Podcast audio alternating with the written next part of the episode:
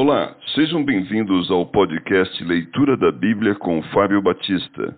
A minha oração é que Deus fale ao seu coração por meio da Bíblia Sagrada.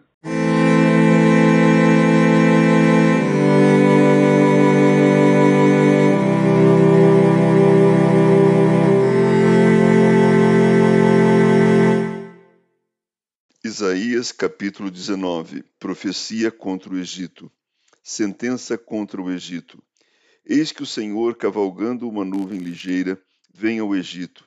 Os ídolos do Egito estremecerão diante dele, e o coração dos egípcios se derreterá dentro deles. Porque farei com que egípcios se levantem contra egípcios, e cada um pelejará contra o seu irmão, e cada um contra seu próximo, cidade contra cidade, reino contra reino o espírito dos egípcios se esvaecerá dentro deles, e anularei o seu conselho. Eles consultarão os seus ídolos e encantadores e necromantes e feiticeiros. Entregarei os egípcios nas mãos de um senhor duro, e um rei feroz os dominará, diz o Senhor, o Senhor dos exércitos. Secarão as águas do Nilo, e o rio se tornará seco e árido. Os canais exalarão ao cheiro, e os braços do Nilo diminuirão e se esgotarão. As canas e os juncos se murcharão, a relva que está junto ao Nilo, junto às suas ribanceiras, e tudo que foi semeado junto dele se secarão. Serão levados pelo vento e não subsistirão. Os pecadores gemerão, suspirão todos os que lançam anzol ao rio, e os que estendem redes sobre as águas desfalecerão. Consternar-se-ão os que trabalham em linho fino, e os que tecem pano de algodão. Os seus grandes serão esmagados, e todos os jornaleiros andarão de alma entristecida. Na verdade, são nécios os príncipes de Zoã. Os sábios conselheiros de Faraó dão conselhos estúpidos.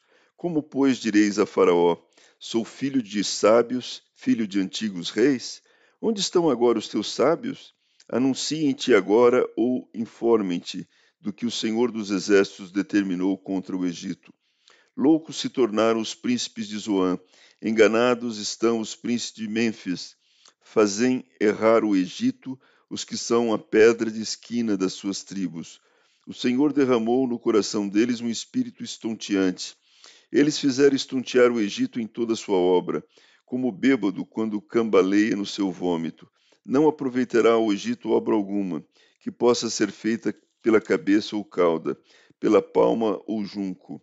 Naquele dia os egípcios serão como mulheres, tremerão e temerão ao levantar-se da mão do Senhor dos Exércitos, que ele agitará contra eles. A terra de Judá será espanto para o Egito. Todo aquele que dela se lembrar encher-se-á de pavor por causa do propósito do Senhor dos Exércitos, do que determinou contra eles. Naquele dia haverá cinco cidades na terra do Egito que falarão a língua de Canaã e farão juramento ao Senhor dos Exércitos. Uma delas se chamará Cidade do Sol.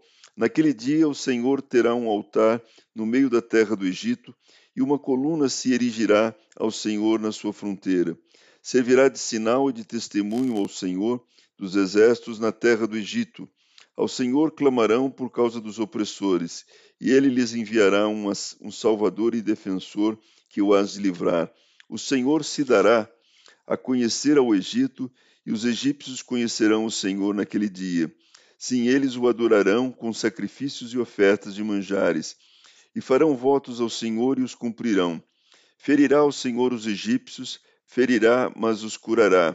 Converter-se-ão ao Senhor, e ele lhes atenderá as orações e os curará. Naquele dia haverá estrada do Egito até a Síria.